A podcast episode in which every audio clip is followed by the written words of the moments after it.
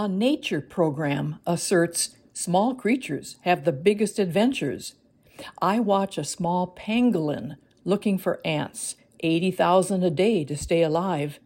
On the ground, dead wood provides a treasure trove. Its 16 inch tongue scoops them up.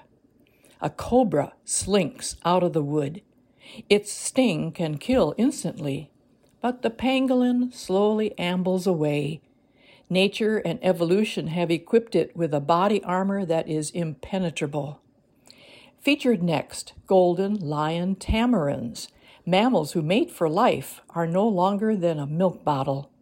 Their strong back legs propel them through the air from tree to tree looking for food. The camera follows a family of newly born twins on their mother's back.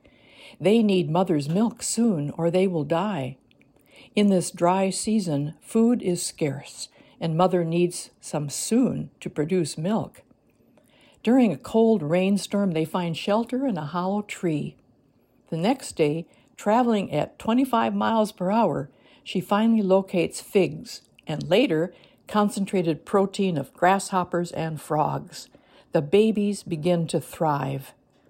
We don't have such exotic creatures on our farm, but hundreds of birds who each day fly in to compete for tasty morsels of nuts, seeds, and suet, keeping them alive during these frigid winter months. We watch them establish a pecking order, try to name each species, and photograph their colorful plumage. We love connecting to all of God's creatures and commit to sustaining wildlife. I'm Connie Seraphine, and that is my perspective.